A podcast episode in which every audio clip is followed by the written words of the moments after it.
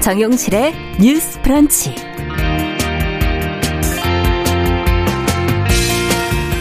안녕하십니까 정용실입니다. 34년째 이어지고 있는 무료 급식 사업이죠. 밥퍼 나눔 운동을 이끌어온 최일도 목사를 서울시가 건축물 증축 문제로 고발을 했습니다.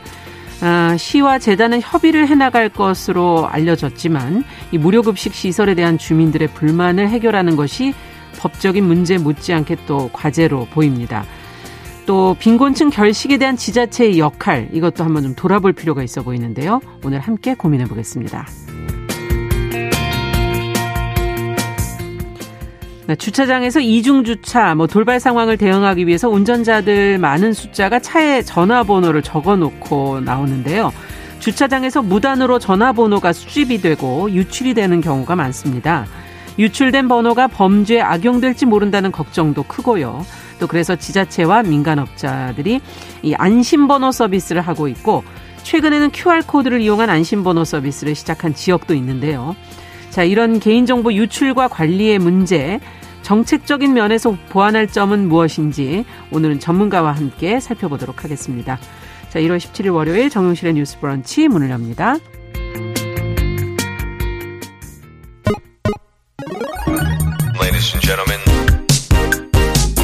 새로운 시각으로 세상을 봅니다. 정용실의 뉴스 브런치 뉴스 픽.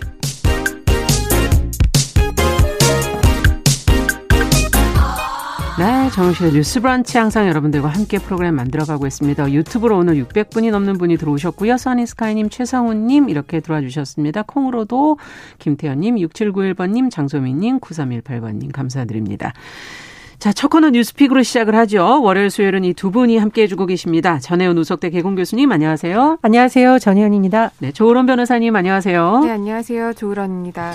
자, 오늘 첫 번째 뉴스는 채용 관련 뉴스부터 좀 살펴보겠습니다. 남성 합격자 수를 늘리기 위해서 채용 과정에서 점수를 조작한 국민은행 전 인사 담당자에 대해서 법원이 최근에 실형을 확정했다고 합니다. 뭐 좀 거슬러 올라가야 되는 얘기인데 어, 무슨 일이 있었던 건지 법원이 어떤 판단을 내렸는지 먼저 조 변호사님께서 좀 정리해 주시겠어요? 네, 음. 2015년에 있었던 일입니다. 네. 국민은행에서 이제 신입 행원을 뽑는 채용 과정에서요. 남성을 더 많이 뽑기 위해서 남성 지원자 113명의 점수를 높이고요. 음. 여성 지원자 110 12명의 음. 점수를 낮춘 혐의가 있고요. 또 청탁 대상자 20명을 포함한 28명의 면접 점수를 조작한 혐의가 있고 네. 또 2015년부터 2017년까지 진행된 인턴 채용 과정에서 이른바 VIP 리스트라고 해서 음. 그 최고 경영진 친인척의 어떤 채용 특혜를 주기 위한 혐의로서 이제 국민은행 전 인사 담당자들이 재판을 받고 있었는데요. 네. 1심, 2심을 거쳐서 이제 지난 14일에 이제 대법원에서 최종 판단이 나왔습니다. 그렇군요. 이제 업무방해 및 남녀 고용 평등과 일 가정 양립 지원에 관한 법률 위반 혐의였는데요. 그 인사팀장 오모 씨 같은 경우에는 그 상고심에서 징역 1년을 선고한 원심을 확정을 했었고요. 네. 함께 넘겨졌었던 전 부행장 이모 씨 그리고 당시 인력지원부장이었던 HR 총괄 총괄, 총괄 상무 는 네. 징역 1년에 집행유예 2년 네. 그리고 전 HR 본부장 김모 씨에게는 징역 10개월에 집행유예 2년을 받았고 이제 국민은행 그 자체도 벌금 500만 원이 음. 확정된 사안이었습니다. 네, 그렇군요. 지금 뭐 인사 담당자 임원 간부 뭐 다 포함이 돼 있는 것 같네요. 자, 이런 일이 왜 벌어진 것인지 어떻게 이제 재발을 막고 어, 이걸 누가 감독을 해야 될지 뭐 여러 가지 고민들이 떠오르는데 정 교수님께서는 어떻게 들으셨습니까? 첫 번째로 이번 판결을 우리가 보면서 최근에 우리 사회가 매우 공정해졌다. 능력만 음. 있으면 되, 는 사회가 됐다. 남녀 평등하다라고 일각에서 주장을 하는데 사실 현실은 그렇지 못하죠. 음. 실력에 의해서 점수를 공정하게 준 것이 아니라 아예 나중에 조작을 했다라는 거잖아요. 네. 남자 몇 명, 여자 몇명 음. 비율을 딱 정해 놓고서 어 했고 그것이 마치 공정한 거냐 한 거는 음. 좀 문제가 있는 것이죠. 그래서 그 부분에 있어서 우리 사회가 아직은 공정하자고 보기는 좀 어려운 이런 부분들이 많다. 특히 금융권에서 음. 이런 일이 많았다라는 지적을 좀 하고 싶고요.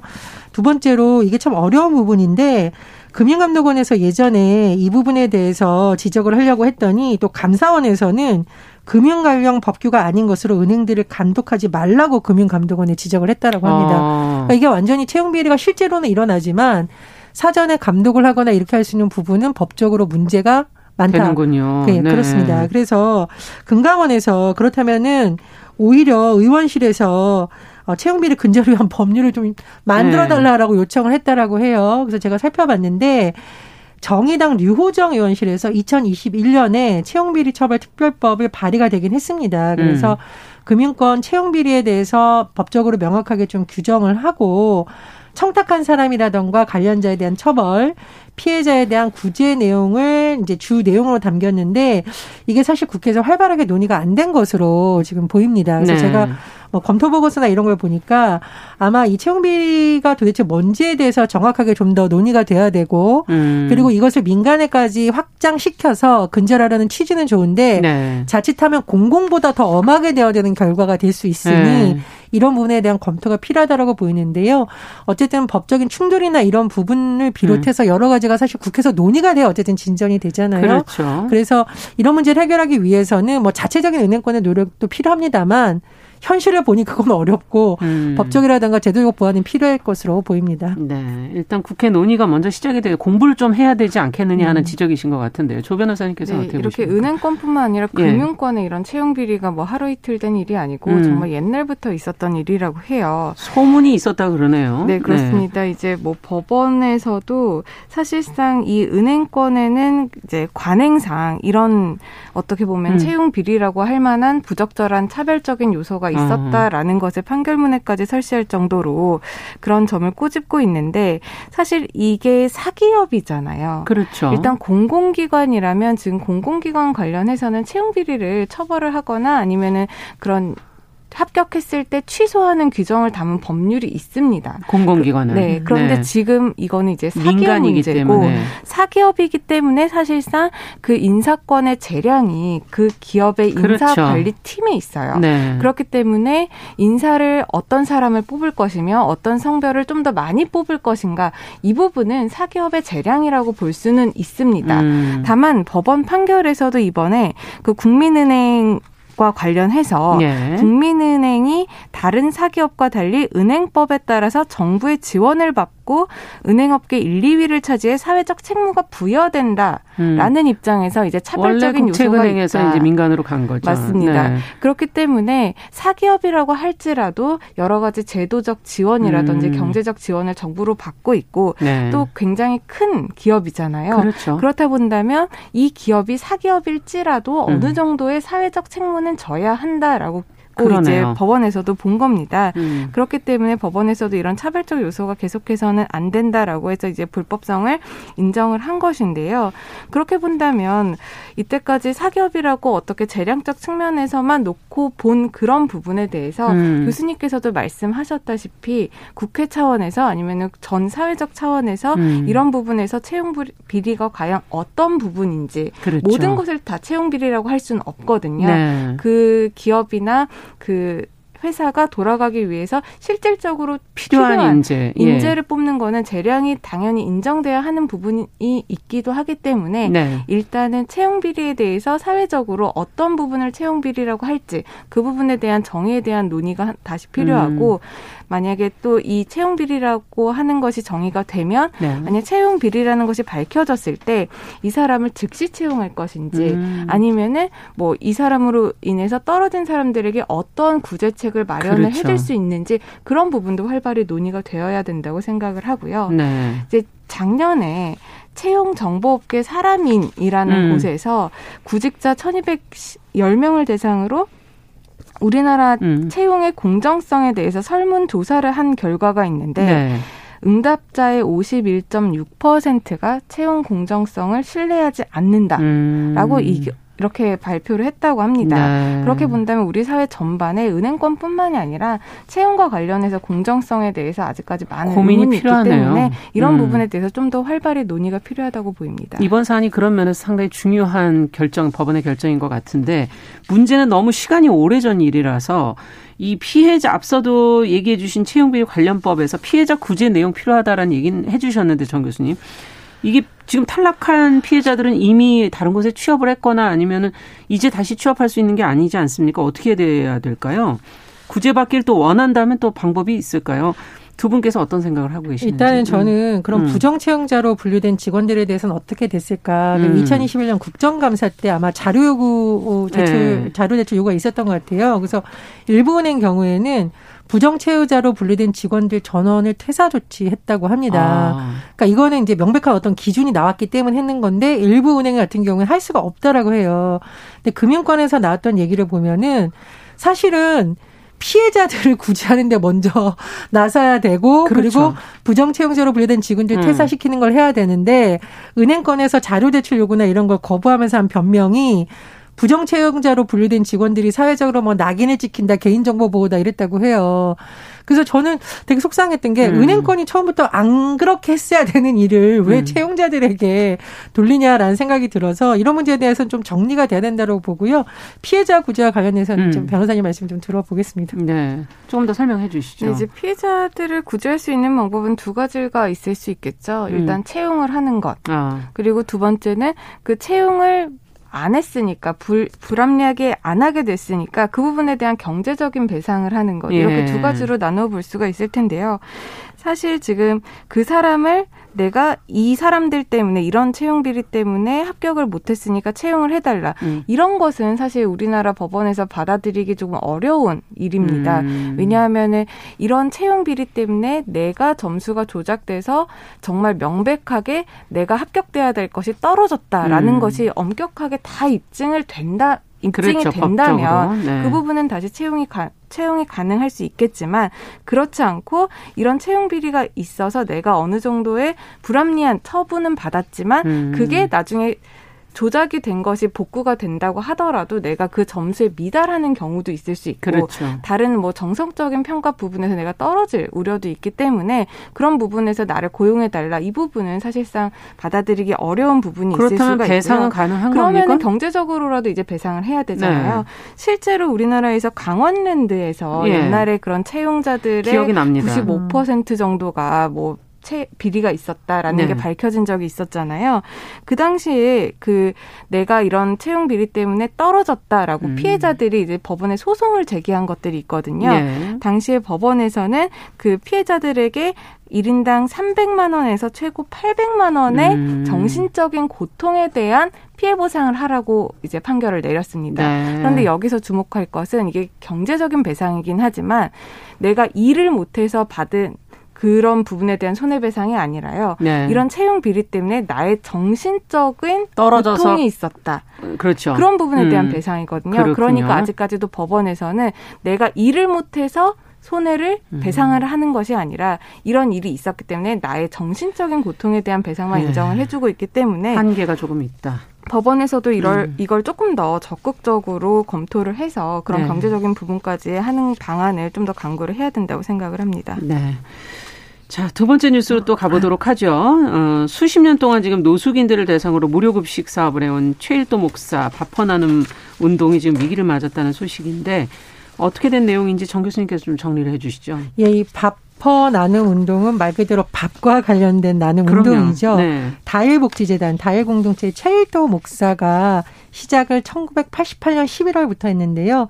서울 동대문구 답식리동 거기 뭐 쌍꿀다리라고 불리는 곳이 예, 예. 있어요. 예. 그 부근에서 라면을 노숙자나 있는 노인들에게 끓여주는 것으로 시작이 돼서 이게 34년 정도 점점 확대되기도 하고 계속 진행이 음. 됐습니다. 뭐 급식값으로 끼니당 100원을 받는다고 하는데 사실 이거 100원을 못 낸다고 안 주거나 이러는 건 아니니까요. 예. 사실상 무료 나눔 봉사라고 볼 수 있고 주로 노인과 노숙인들이 이 음식을 찾으러 많이 온다고 합니다. 음. 그런데 이제 2009년부터 이 활동을 하면서 동대문구 답식리동 553번지 일대 네. 가건몰에서 활동을 했었고요. 네. 지난해 6월부터는 기존 3층 본부 건물을 좀 올리는 음, 필요성이 제기됐다고 하는데 그 이유가 코로나19 때문에 서울 시내에 무료급식소 많은 곳이 문을 닫았다고 음, 해요. 그렇죠. 음. 그렇다 보니 이 본부 앞에 사람들이 너무 많이 몰려온다는 음. 거죠. 특히 노인들이 많이 찾아오는 것으로 알려져 있는데 날도 지금 추운데 예 그렇다 네. 보니 이제 날씨 문제 또 이것을 뭐 배식하는 문제 음. 준비하는 문제 또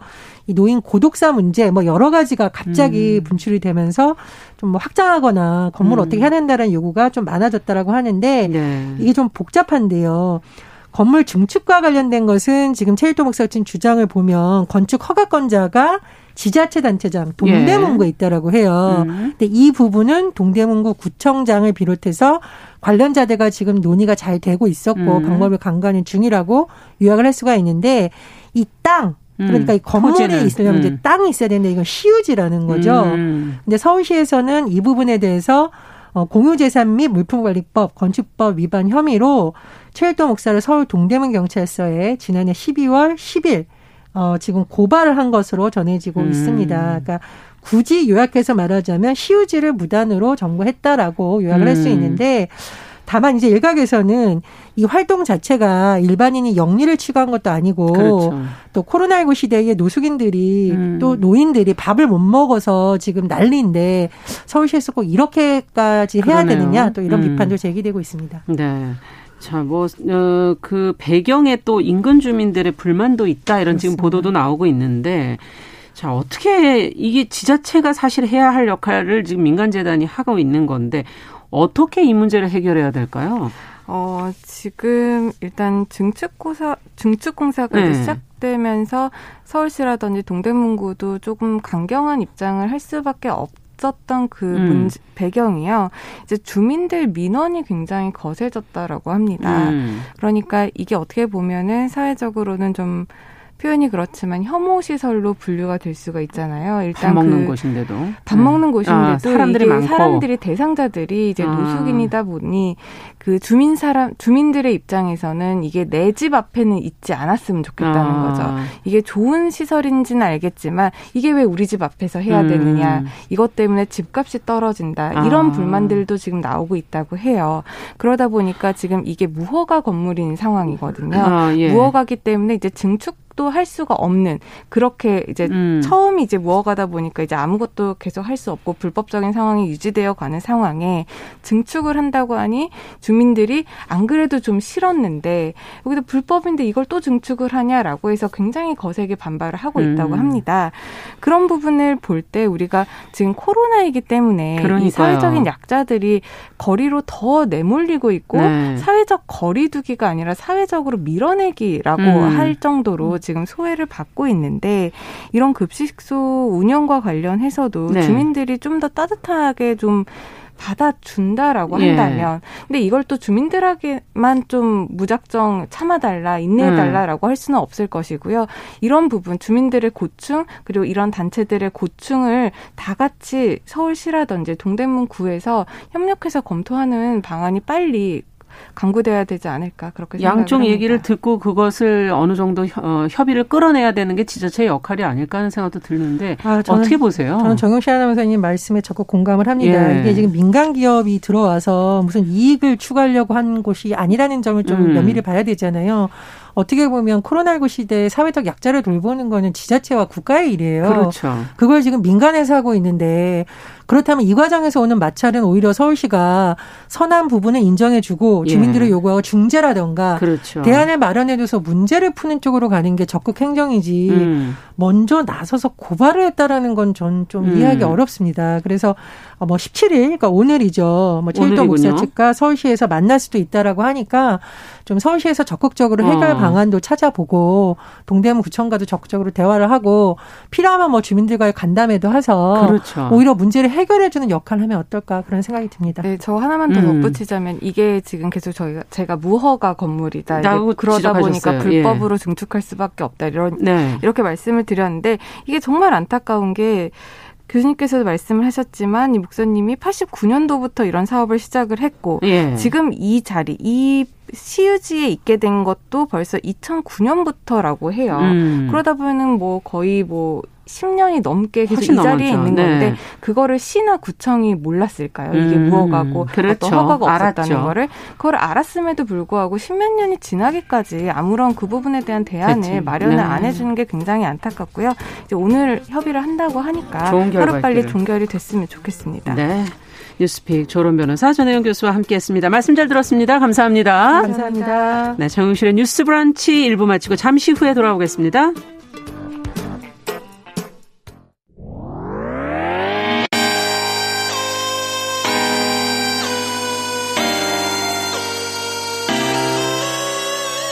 어떤 사람들은 삼루에서 태어났으면서 자신이 삼루타를 친 것처럼 생각하며 살아간다라는 음. 말이 있어요.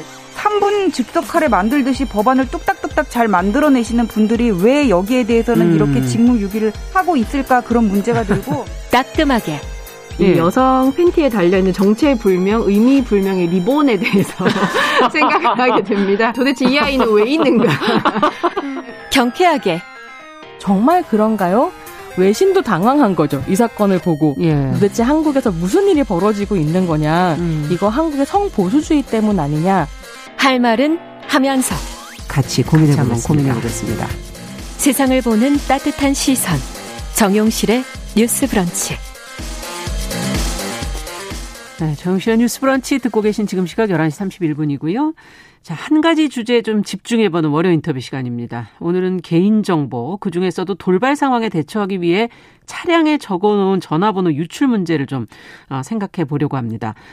너무 쉽게 새 나가는 전화번호, 뭐 그만큼 범죄에 악용될 우려가 크지 않나 이런 생각이 드는데요. 실태가 어떻고 그런 관리는 어떻게 해야 될지 전문가와 함께 생각해 보겠습니다. 고려대 정보보호대학원 권헌영 교수님 지금 전화 연결돼 있습니다. 안녕하십니까 교수님? 네, 안녕하세요. 네, 반갑습니다. 아, 주차해 놓은 차량을 통해서 전화번호가 유출된다는 얘기를 기사를 보면서 깜짝 놀랐는데요. 저도 많이 그렇게 적어 놨었는데 어, 그 실태와 심각성이 지금 어느 정도 상황인지 뭐 조사나 연구가 된 게 있습니까?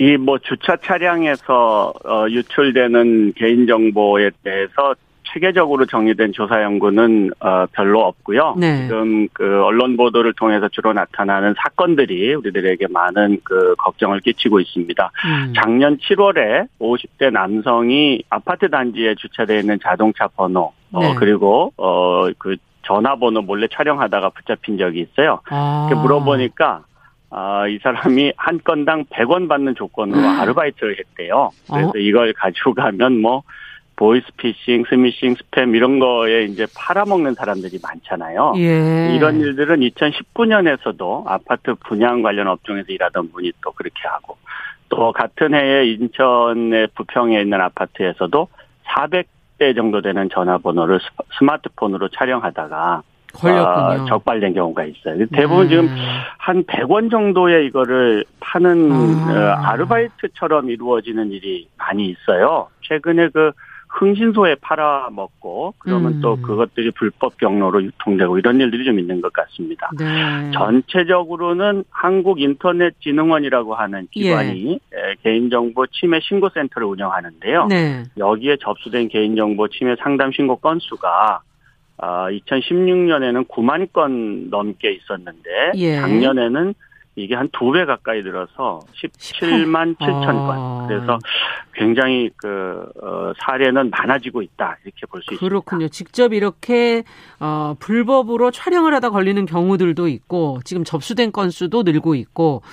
자, 근데 이렇게 유출된 정보를 그러면 어떻게 거래를 하고 어디에 이용이 되는 건지 어떤 방식으로 어디까지 흘러갈 수 있는 겁니까?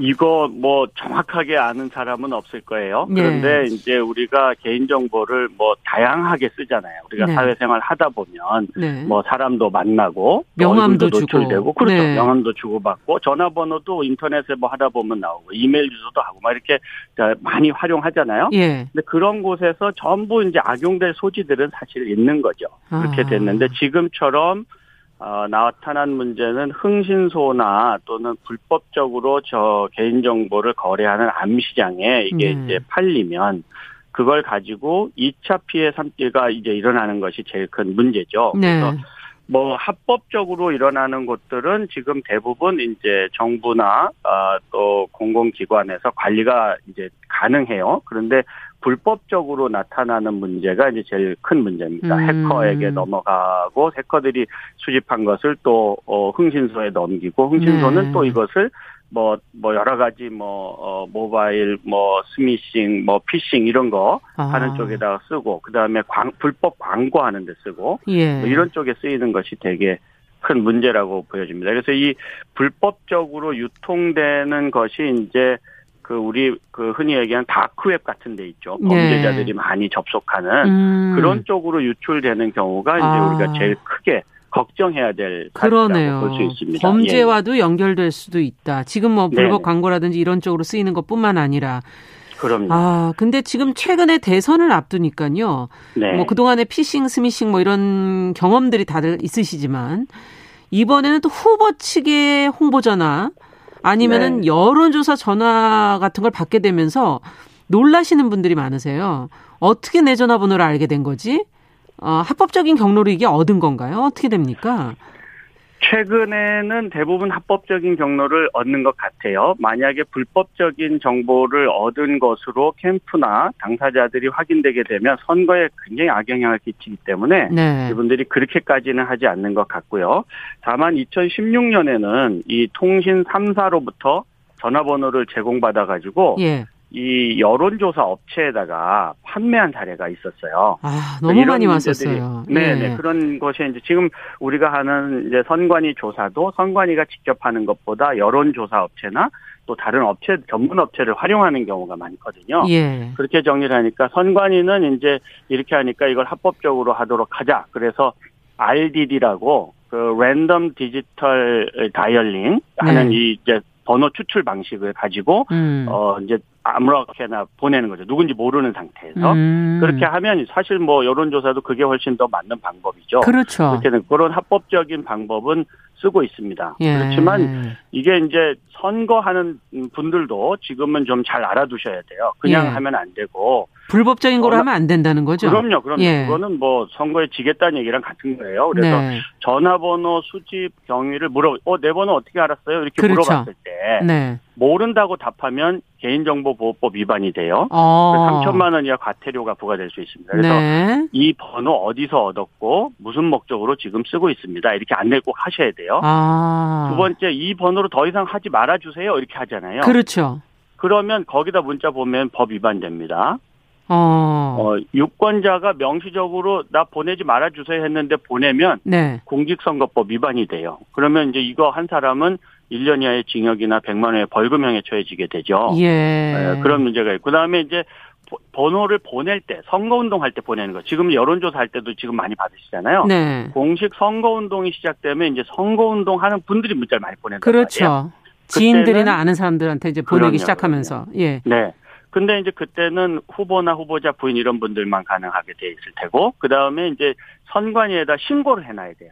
선관위에다가 네. 아, 그, 그 번호에다 온 거를 이제 차단 조치를 하면 다른 걸로 돌려서 하는 경우도 있잖아요. 네. 그렇게 하면 또 2년 이하의 징역 이렇게 됩니다. 400만 원의 아. 벌금 이렇게 되니까 하여간 중, 아, 유권자가 하여튼 싫다고 하지 말라는 의사를 표현했을 때는 할 수 없는 거군요. 그럼요. 그럼요. 예. 그래서 이제 앞으로는 아마 어, 경, 이 선거 국면에서 경쟁이 치열해지면 아. 위반한 사안이 발생하면 상대 쪽 후보 쪽에서 네. 선관위에 바로바로 이런 문제를 제기하기 때문에 만약에 불편을 겪으시는 분들이 계시면 네. 얼른 신고하시면 됩니다. 그렇군요. 그러니까 이런 것도 다 하나하나가 합법적으로 하셔야 된다는 걸 지금 다시 한번 얘기해 그럼요. 주시는 거고요.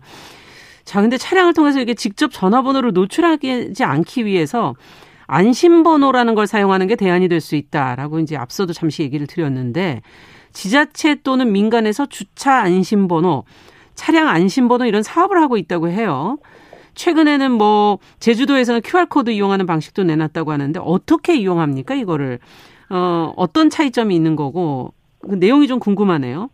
아, 예. 그, 우리가 전화번호를 차에다가 써놓은 것은 이제 내 차와 관련해서 급한 상황이 있으면, 어, 전화 달라는 거죠. 취지인데, 네. 이걸 이제 다른 목적으로 쓰니까 불법이 되는 거잖아요. 예. 그러니까 이거를 그러면 전화번호를 노출 안 하고, 네. 차 빼달라는 연락만 하면 되니까. 그렇죠. 그걸 할 방법이 없을까? 이렇게 생각을 하니까, 아, 그러면 누군가가 내 전화번호를 안전한 곳에, 안심되는 사람한테만 보여주고, 음. 모르는 사람이 쓸 때는 그쪽 연락처만 쓰게. 네. 이게 이제 QR 코드를 보면 아 이게 무슨 상황이구나 하는 걸 업체가 알아요. 예. 또는 제 3자가 알아요. 네. 그리고 제 3자만 나한테 연락해 주는 거죠. 안전하게 내가 믿고 맡긴 사람한테서만 네. 연락이 오는 거죠. 네. 이게 이제 안심 그래서 안심 번호라는 말을 쓰는 건데 네. 우리 그 그 저 방역 때문에 어디 들어갈 때도 예, 전화번호 쓰던 거를 네. 없애서 개인 안심번호만 써놓도록 해놨잖아요. 그러면 예. 데이터베이스는 그 중앙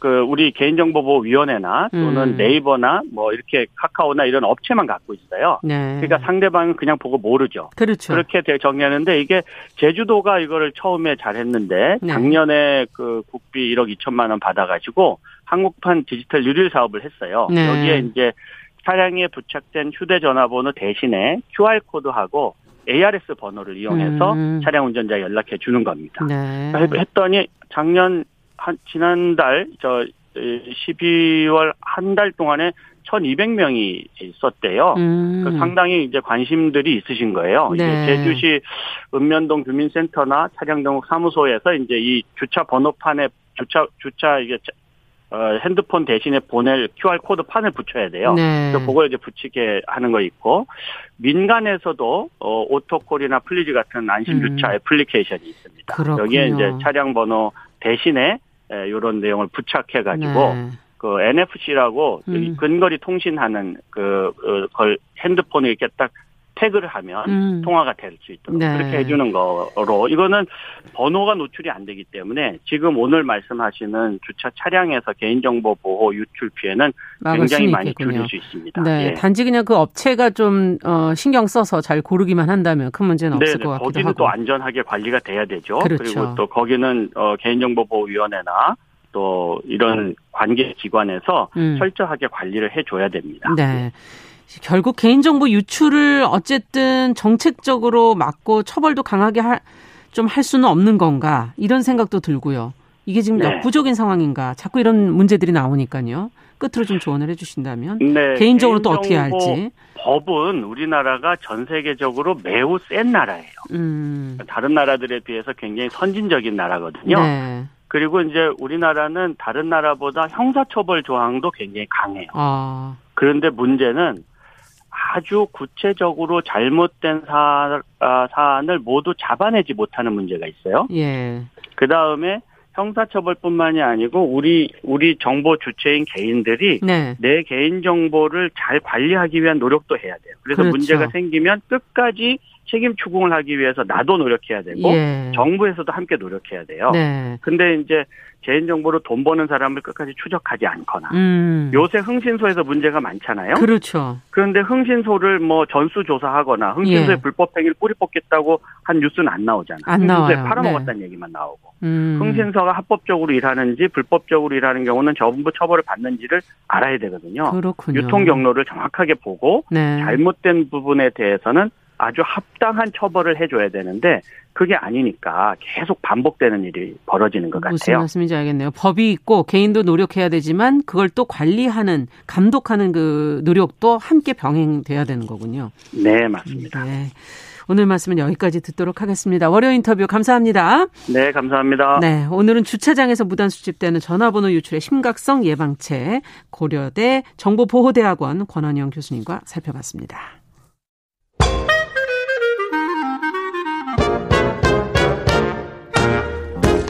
모두가 행복한 미래. 정용실의 뉴스 브런치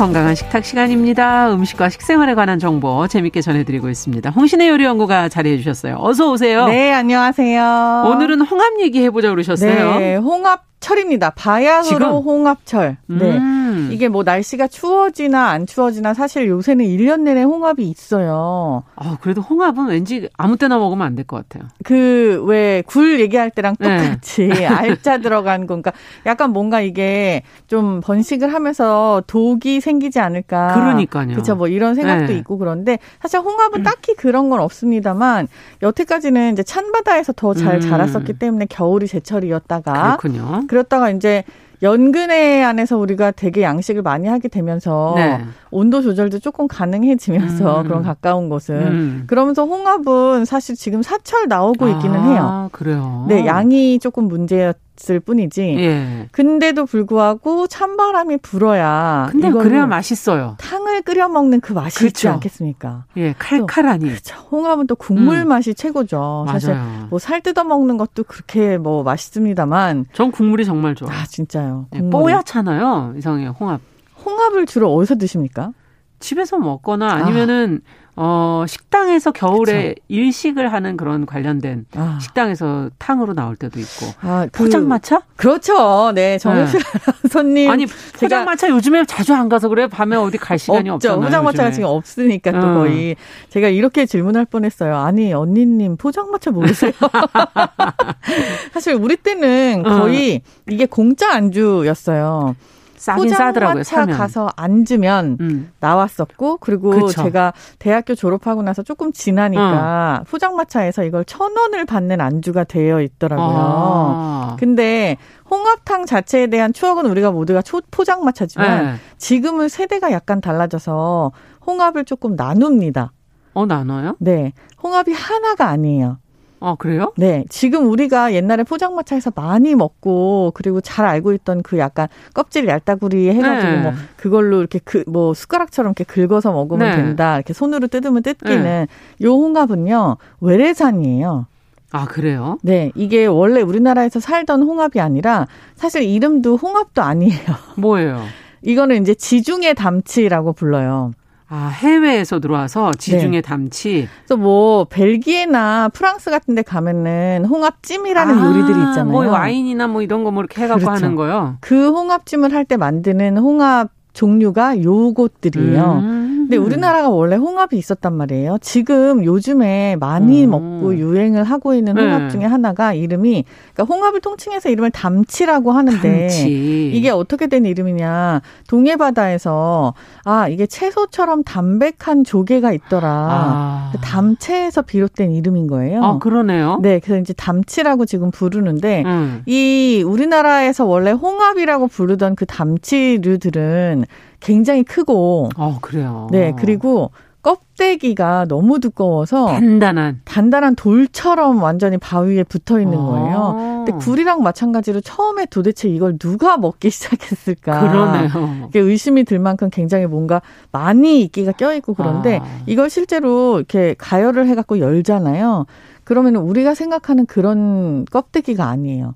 정말 그냥 두꺼운 돌. 어. 그리고 크기도 우리가 알고 있는 지중해 담치, 지금 홍합이라고 알고 그렇죠. 있는 까만 색깔, 네. 그거보다 한 네다섯 배 큰 것들이 대부분이고요. 그럼 한 번도 먹어본 적이 없는 거네, 저는. 대부분 음. 어 기억이 없으시거나 왜냐하면 어렸을 때 아 이거 자연산 홍합이야라고 아. 해갖고 드셨었거나 네. 아니면은 드셔본 적이 없으셨거나일 거예요. 그러니까. 근데 요즘에는 자연산 홍합이라는 거를 내세워서 요리를 하는 집들이 되게 많이 있어요. 아. 그리고 대부분 이 자연산이라는 자가 붙으면 다 아시다시피 예. 양식을 하지 않고 그냥, 그냥 자연에서 채취를 거죠. 하는 거잖아요. 예. 이거를 사람이 채취를 하기 때문에 해녀분들이 애를 무지 많이 아. 쓰십니다. 이거 깊은 바다에 있나요, 이것도? 아, 이게 얕은 데서부터 얕은 깊은 데서 데까지 다, 다 있어요. 있어요. 그래서 아. 이제 깊은 데를 조금 더 들어가면 더 큰 게 있다고는 야. 해요. 그래서 이게 해녀가 잡아와야 되는 또 뭐 동해안산 머구리 음, 남자 그쵸, 잠수부들 그쵸. 네 잡아와서 가지고 오셔야 되는 것들이기 때문에 가격이, 가격이. 양식 홍합보다는 뭐 월등히 아. 뭐 어떤 경우에는 10배 이상 비싸다라고 할 수는 있어요. 네. 근데 홍합의 가격 자체가 솔직히 우리나라가 진짜 너무 싸요. 싼 거예요. 네. 어. 이게 뭐 뭐라고 사실 그러니까 소비자 가격하고 저희 가게에 들어오는 음. 도매랑은 음. 조금 다르지만 음. 뭐 키로당 해갖고 몇천 원 정도도 안 되는 가격이니까요. 아.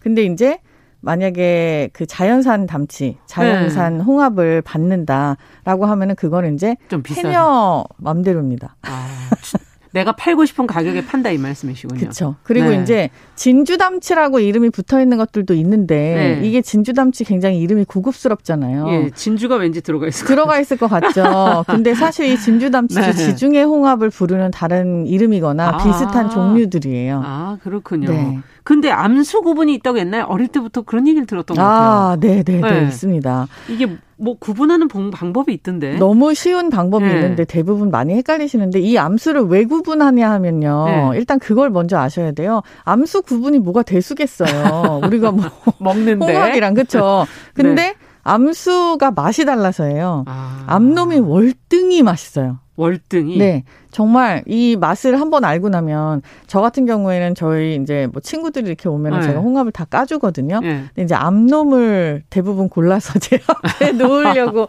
하는 경우도 있습니다. 어떻게 얘들아 알아요? 미안하다. 구분이 어떻게 돼요? 암놈이 주황색이고요. 아하. 순놈이 살색이에요.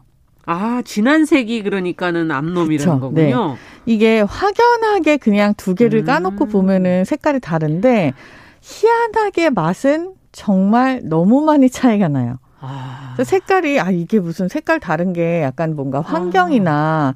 왜 전복 내장 같은 경우도 먹이를 뭘 먹냐에 따라서 색깔이 다르죠. 색깔이 다르다고 네, 말씀드렸었잖아요. 근데 얘네들은 환경이나 이런 거 상관없이 그냥 원래 색깔이. 암수 네 구분이 그렇게 돼요. 아. 처음부터 홍합이 암수를 구분해서 태어나는 건 아니라고 해요. 음. 나중에 이제 산란 때가 되면서 이게 갈라지는 음. 건데 그때 그 특성이 맛에 지대한 네. 영향을 미치게 되는 거죠. 어떻게 차이가 납니까? 암놈이 일단 주황색이잖아요. 네. 진하고 달고 맛있어요. 음. 그리고 뒷맛이 되게 깔끔하고 그 살색으로 된 순놈은 음. 먹으면 그냥 아 홍합이구나 음. 정도의 맛이 납니다. 그렇군요. 아 이거 색깔을 제대로 안 보고 먹었었네요. 전혀 신경을 안 쓰시죠. 네. 네. 그래서 이제 미리 알고 계신 분들한테 다 뺏겼군요. 네, 뺏겼을 가능성이 약간 있죠. 네. 근데 홍합은 더러운 물에서 자란다는 잘 자란다 이런 음. 얘기가 있던데 사실인가요? 이게 몸에 좋을까요? 이렇게 더러운 물에서 음, 자란다면? 이 질문들도 진짜 많이 하십니다. 근데 이제 제가 홍합을 직접 뭐 처음부터 키워보진 않았지만 음. 이렇게 다녀본 결과 그렇게까지 더러운 물에서 자랄 수가 없어요. 아. 이게 뭐든지 더러운 물에서 자랄 수 있는 것도 있겠죠. 근데 음. 사람이 그걸 먹지 않는 거는 음. 우리도 우리 보호를 해야 음. 되는 본능이 있기 때문인 건데 홍합도 마찬가지로 네. 더러운 물이라고 하는 그 말이 어디서 나온 거냐 하면 홍합이 그 물고 있는 그 뭔가가 되게 많아요. 근데 그게 아, 그게 뭐예요? 그게 뭐 이끼류도 있고 네. 뭐 이렇게 지나가다가 걸리는 물 안에 떠다니는 그런 것들도 다 이렇게 홍합 이렇게 물고 있잖아요. 홍합은 딴 조개랑 달리 이렇게 물고 있습니까? 다른 조개들도 사실은 물고, 물고 있는데 어. 그러니까 대부분 우리가 조개라고 먹는 것들이 모래를 파고들어서 그 안에 있는 먹이들을. 섭취하는 모래를 것과 많이 물고 있죠. 그렇죠. 달리 네. 홍합은 해감도 필요 없이 그냥 이렇게 큰 것들을 물고 있으니까 그것만 잘라내고 띄어내고 먹으면 되는 게 아. 얘는 그냥 그냥 물에 있는 것들을 다 부유물들을 흡수해가지고 그걸 먹이를 아. 삼고 있어요. 근데 그걸 가지고서 이제 그리고 또 연근에서 많이 채취가 되다 보니 네. 먼 바다보다는 사실 가까운 바다가 조금 더 오염률이 높다고 생각하지 그렇죠. 않아요? 그래서 이제 이런 얘기들이 생겨난 것 같기는 해요. 가끔 플라스틱 비슷한 걸 물고 있거든. 아. 네, 그러니까 뭐라 그럴까 끈 같은 거. 미세 플라스틱의 네. 이야기는 사실 조금 다른 네. 문제고요. 그렇군요. 그 끈을 물고 있는 거는 이제 그 키우는 방식에서 아, 네, 나오는 그런 부유물일 음. 가능성도 큽니다. 네. 음. 그래서 크게 문제는 없고요. 예. 홍합을 좋아하시는 분들은 그래서 이 기회에 이제 오늘 방송을 들으신 분들은 어떻게 빼요, 얘는 그러면? 그 자연산을 한번 시도를 해 보시고 예. 안 빠져요. 이게 안 빠져요. 네. 저만 못 뺀 게 아니군요. 네. 지중해 담치 그러니까 우리가 흔히 알고 어. 있는 까만색 홍합은 잘 빠집니다. 아. 그걸 손으로 이렇게 흔들어서 뾰족한 쪽이 있고 둥근 쪽이 있잖아요. 네, 네. 뾰족한 쪽으로 잡아서 빼면은 그게 빠져요. 아. 이게 살을 열어서 보면은 홍합이 살이 이렇게 생겨 있는데 사이에 이게 껴 있는 거거든요. 네. 그래서 이게 뒤쪽으로 빰 찌면은 이제 빼면은 빠지는데 자연산 홍합의 음. 경우는 이걸 뺄 수가 없거든요. 일단 뚜껑이 너무 두껍고 아. 그 물려 있는 것들을 아무리 흔들어도 이게 빠질 빠지는군요. 수 있는 그런 크기가 아니어서 음. 열린 다음에, 그러니까 입고 난 다음에 가위하고 집게로 일일이 다 손질을 따로 하셔야 돼요. 잘라야 돼요, 그러면? 그쵸. 음. 자르면서 빼면 그 안쪽에 음. 들어서, 이가 먹, 중, 먹는 중간에 있는 상태인 거죠. 그쵸. 네, 그거를 다 빠, 빼면서, 빼실 수가 있어요. 빼면서 네. 드셔야 되는. 네. 네. 홍합 요리는 정말 앞서 얘기해 주신 것처럼 우리뿐만 아니라 동서양이 모두 다 있죠. 예. 어, 요리법은 좀 차이가 나잖아요. 비슷한 것도 있고. 생명력이 강한 건 사실인 음. 것 같아요. 어떤 종류의 바다에서 어떤 컨디션에서건 살아남기 때문에 음. 그래서 이제 뭐 들어온 물 얘기도 나왔겠지만 음. 요리가 진짜 다양한데 이거를 다 하나로 묶으면 결국은 찜이랑 탕이랑 구이예요. 아. 근데 조리법은 대부분 다 이렇게 비슷해요. 음. 그리고 우리나라처럼 홍합살을 말려 가지고 맞아요. 네, 이거를 이제 우리나라는 되게 특이하게 또 이거를 조롱조롱 꿰어요. 네. 그그 곶감처럼 맞아요. 그렇게 하고 살을 모양을 그대로 살려서 말리잖아요. 네. 그러니까 생각해 보면은 이게 다 자연산 홍합이었을 가능성이 큰 거예요. 그렇죠. 이 조그만 홍합살을 그걸 깰 게 없으니까 음. 양식은 그래서 옛날에 이렇게 말렸던 것들을 밥에 넣거나 아, 밥에 아니면 이거를 술로 살짝 끓여 갖고 불려서 네. 그걸 간장 조림을 하면 아, 진짜 맛있어요. 기가 막히게 맛있죠. 이게 고양이들이 그렇게 많이 훔쳐 먹는 아이템이라고 홍합 말리는 거. 네, 홍합을 말릴 때 네, 없어져요. 없어지죠. 어. 고양이들이 이제 엄청 많이 노리는 아이템이 이거랑 어란이잖아요. 어란 맛이 다 어떻게. 맛있는 것만 다 가져가네요. 그러니까요. 음. 어란집 고양이는 1년에 몇 천만 원어치씩 어란을 먹어 치운다는 얘기가 있을 정도인데 홍합도 네. 지금은 네. 자연산 홍합을 이렇게 깨어서 말려서 어. 파는 건 상당히 비쌉니다. 아. 그리고 요 풍미를 아시는 분들은 요것만 찾아서 그렇죠. 그걸 졸여서들 그렇게들 많이 드시더라고요. 그리고 이거를 네. 살짝 불려 갖고 밥에다가 딱 얹어 밥을 하면 세상 없이 바다 향기 가득한 밥이 홍합밥은 되죠. 옛날에 시내 가서 먹어본 아, 적이 있었는데. 네. 홍합밥에다가 저는 달래 간장을 송송송송 이렇게 썰어갖고 이렇게. 어, 요즘에 달래 나와요. 홍합도 제철이고 네. 달래도 있고. 나와요. 오. 그래서 달래를 송송송송 썰어서 네. 달래 간장에다가 배를 같이 썰어갖고 좀 비벼보세요. 야. 거기다 맛있겠다. 고춧가루를 조금 하면은 이게 달고 아삭하고 그리고 매콤한 맛이 같이 살아 있거든요. 네. 이게 배가 들어갔는데 밥 비벼도 돼라고 생각하시지만 홍합이 말라져 있기 때문에 약간의 비릿한 향기가 그렇죠. 있는 거를 배가 들어가서 완전 상쇄시켜요. 아. 그래서 이걸 배 달래 간장을 같이 만드셔갖고 어. 밥에다 살짝 끼얹어갖고 홍합밥을 해 드시는 것도 추천해 드립니다. 네, 5739번님 통영인데 어, 제사상에서만 예, 올려 먹을 수 있는 귀한 해산물이고 아, 그렇죠. 크기도 맛도 여기는 아주 남다르다고 아, 자랑을 해주셨습니다. 홍합. 홍합 얘기 이거 다 못했는데 이거 다음 시간에 마저 저희가 좀 하도록 네. 하겠습니다. 어, 건강한 식탁 홍신의 요리연구 가와 함께 홍합 얘기 다음 주까지 이어서 해드리겠습니다. 감사합니다. 감사합니다. 정윤실의 뉴스 브런치 월요일 순서도 같이 인사드릴게요. 내일 오전 11시 5분에 뵙겠습니다. 감사합니다.